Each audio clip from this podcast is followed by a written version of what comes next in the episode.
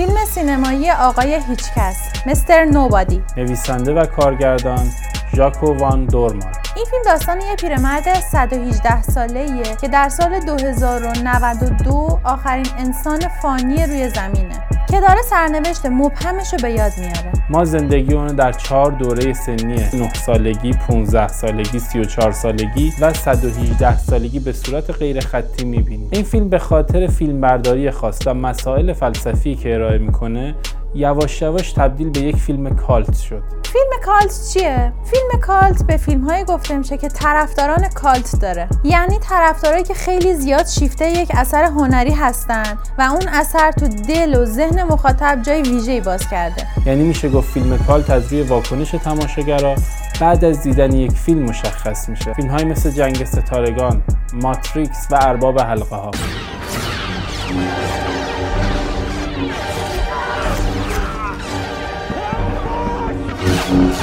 Thank you.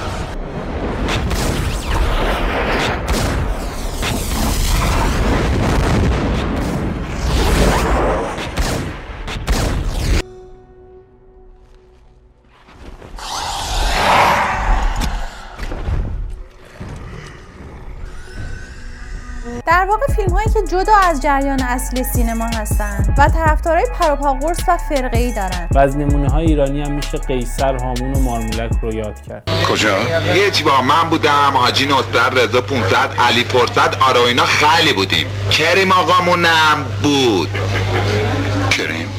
بدم هم عمرمو بدم هم شرفمو بدم. چرا؟ چرا من نمی‌تونم طلاق بدم؟ نمی‌تونم. این این زن سهم منه حق منه عشق منه من طلاق نمیدم. و در روایت آمده است که هر کس این کار را بکند فرشتگان به او توف می‌کنند. و مرگ بسیار بدی هم دارد. شیطان شخصا دهن او را مورد عنایت قرار می‌دهد.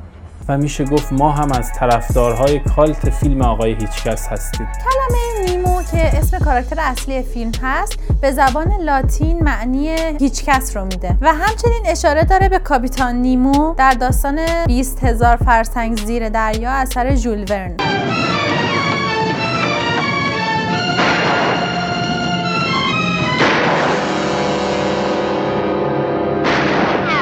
از طرف این هیچ کس می‌تونه به معنای همه کس هم باشه یعنی این فیلم داستان زندگی همه ماست و مسائل این فیلم دغدغه مشترک همه انسان هاست جرد لتو بازیگر نقش نمو در این فیلم یکی از پیچیده ترین کاراکترهای تاریخ سینما رو بازی کرده و انصافا خیلی هم خوب از پس این نقش بر اومده. We smoked cigarettes. We ate meat. ژاکو ون دورمال فیلمساز بلژیکی این فیلمه که بجز این فیلم فیلم های معروف روز هشتم عهد کاملا جدید و توتوی قهرمان هم ساخته.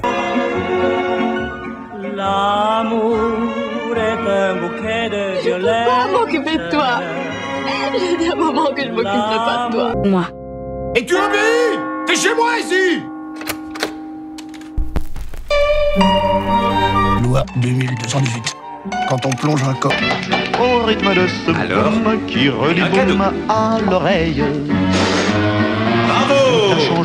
و احتمالا کمتر کسی متوجه این نکته شد که خود کارگردان هم توی فیلم بازی کرده نقش اون مرد برزیلی I've lost his job in a clothing factory because six months earlier I will have compared the prices of jeans. جلوه های ویژه فراوون، بازیگرهای هالیوودی و فیلمبرداری خاص این فیلم رو تبدیل کرده به پرهزینه ترین فیلم تاریخ سینمای بلژیک. جلوه های ویژه این فیلم رو لوئیس مورین انجام داده همون کسی که جلوه های ویژه فیلم درخشش ابدی یک ذهن بیالایش رو قبلا کار کرده بود Look.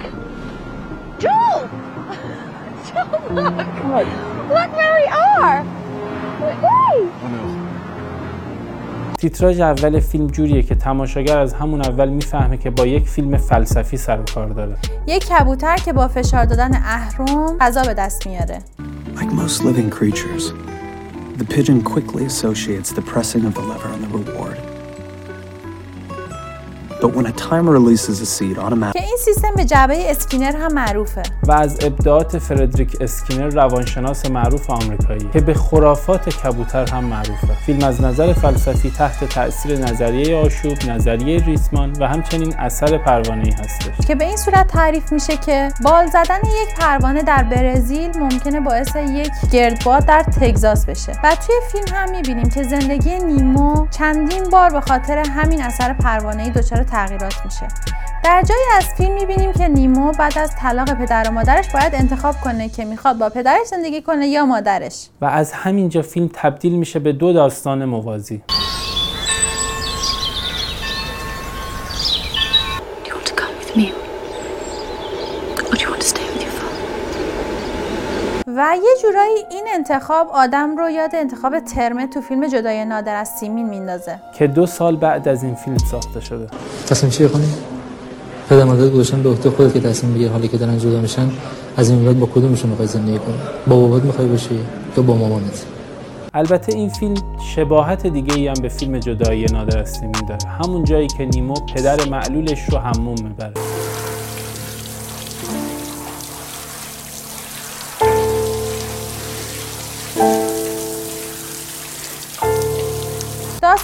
فیلم درباره زندگی های مختلفیه که یک فرد می‌تونه تجربهشون کنه و هر انتخابش یک زندگی جدید رو می‌سازه این فیلم اولین فیلمی نیست که زندگی های موازی رو نشون میده و نمونه معروف اون Run Lola Run اثر تام تایکور هست Tasche meine ich.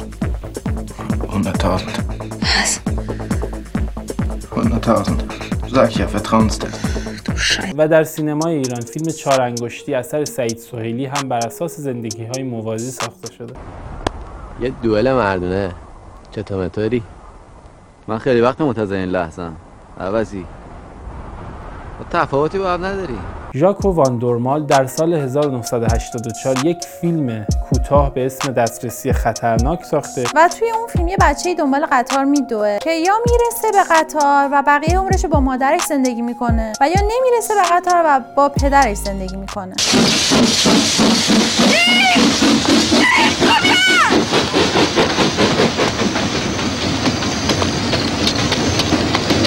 و این میشه ایده اولیه فیلم مستر نوبادی. ولی دورمال در فیلم مستر نوبادی به همین دو انتخاب ممکن اکتفا نمی‌کنه و انتخابهای متعددی که شخصیت نیمو ممکنه داشته باشه رو به ما نشون میده. و همین فیلم رو خیلی پیچیده کرده. و شاید با یک بار دیدن فیلم متوجه نشید که داستان از چه قراره. و شاید فقط با هنر سینما میشه همچین داستان پیچیده ای رو تعریف کرد. یعنی تمام توانایی بشر برای داستانگویی نیازه تا بشه همچین قصه ای رو روایت کرد. این فیلم پر از صحنه های انتظاییه نمونهش صحنه کارواشه. که با آب و کف تصویرسازی هایی رو می‌کنه و ما رو به این میرسونه که زندگی مجموعه ای از شانس ها و انتخاب هایی که ما هیچ نقشی درش نداریم.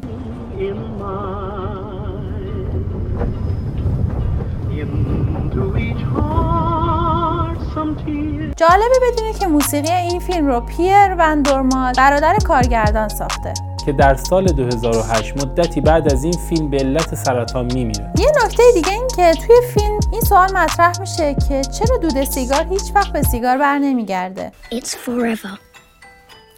The smoke comes out of Daddy's cigarette, but it never goes back in. که این اشاره به افزایش آنتروپی و بینظمی در جهان داره که بعد از بیگ بنگ و شروع دنیا دنیا پیوسته در حال بینظمی و دور شدن از هم هستش. ولی در نهایت جهان به جایی می‌رسه که این روند معکوس میشه و دچار فشردگی میشه. مهبانگ دیگه ای رخ میده که به این نظریه در کیهان شناسی Big Crunch میگن. نکته جالب این که این فیلم از سه رنگ مختلف به صورت سمبولیک استفاده کرده. که از کودکی نیمو همونجا که تا دختر بچه روی نیمکت نشستن شروع میشه. که هر کدوم می‌تونن همسر احتمالی آینده نیمو باشن. جین الیس آنا. زرد آبی قرمز. با انتخاب جین و رنگ زرد ثروت رو انتخاب می‌کنه. با انتخاب الیس و رنگ آبی افسردگی رو تجربه می‌کنه. و با انتخاب آنا و رنگ قرمز عشق واقعی رو تجربه می‌کنه. نکته جالب اینجاست که نیمو قبل از متولد شدن در دنیایی با رنگ سفید زندگی می‌کنه. و سفید یعنی بدون رنگ. و این همون پیام اصلی فیلمه. این ماییم که با انتخاب هامون به این زندگی رنگ میبخشیم. نکته دیگه این که تمام انتخاب های نیمو سرنوشت دردناکی داره و شاید می‌خواد این مفهوم رو برسونه که ما هیچ وقت شادی واقعی رو تو این دنیا تجربه نمی کنیم. و این یادآور شعر معروف سعدیه که محسن نامجو اون رو به زیبایی اجرا کرده.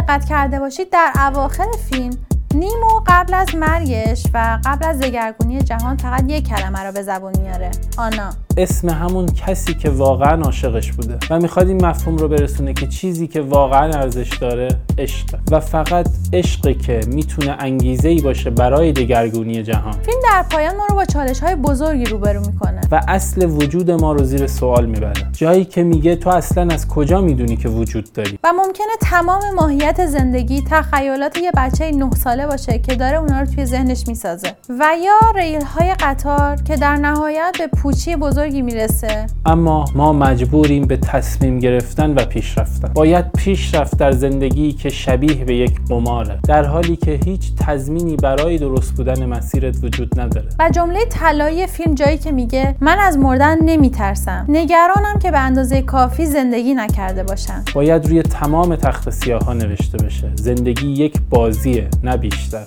انقدر مفاهیم ارائه شده تو این فیلم گسترده است که قطعا با یک ویدیو نمیشه کامل اون رو بیان کرد و هر کس با دیدن فیلم می‌تونه برداشت های مختلفی داشته باشه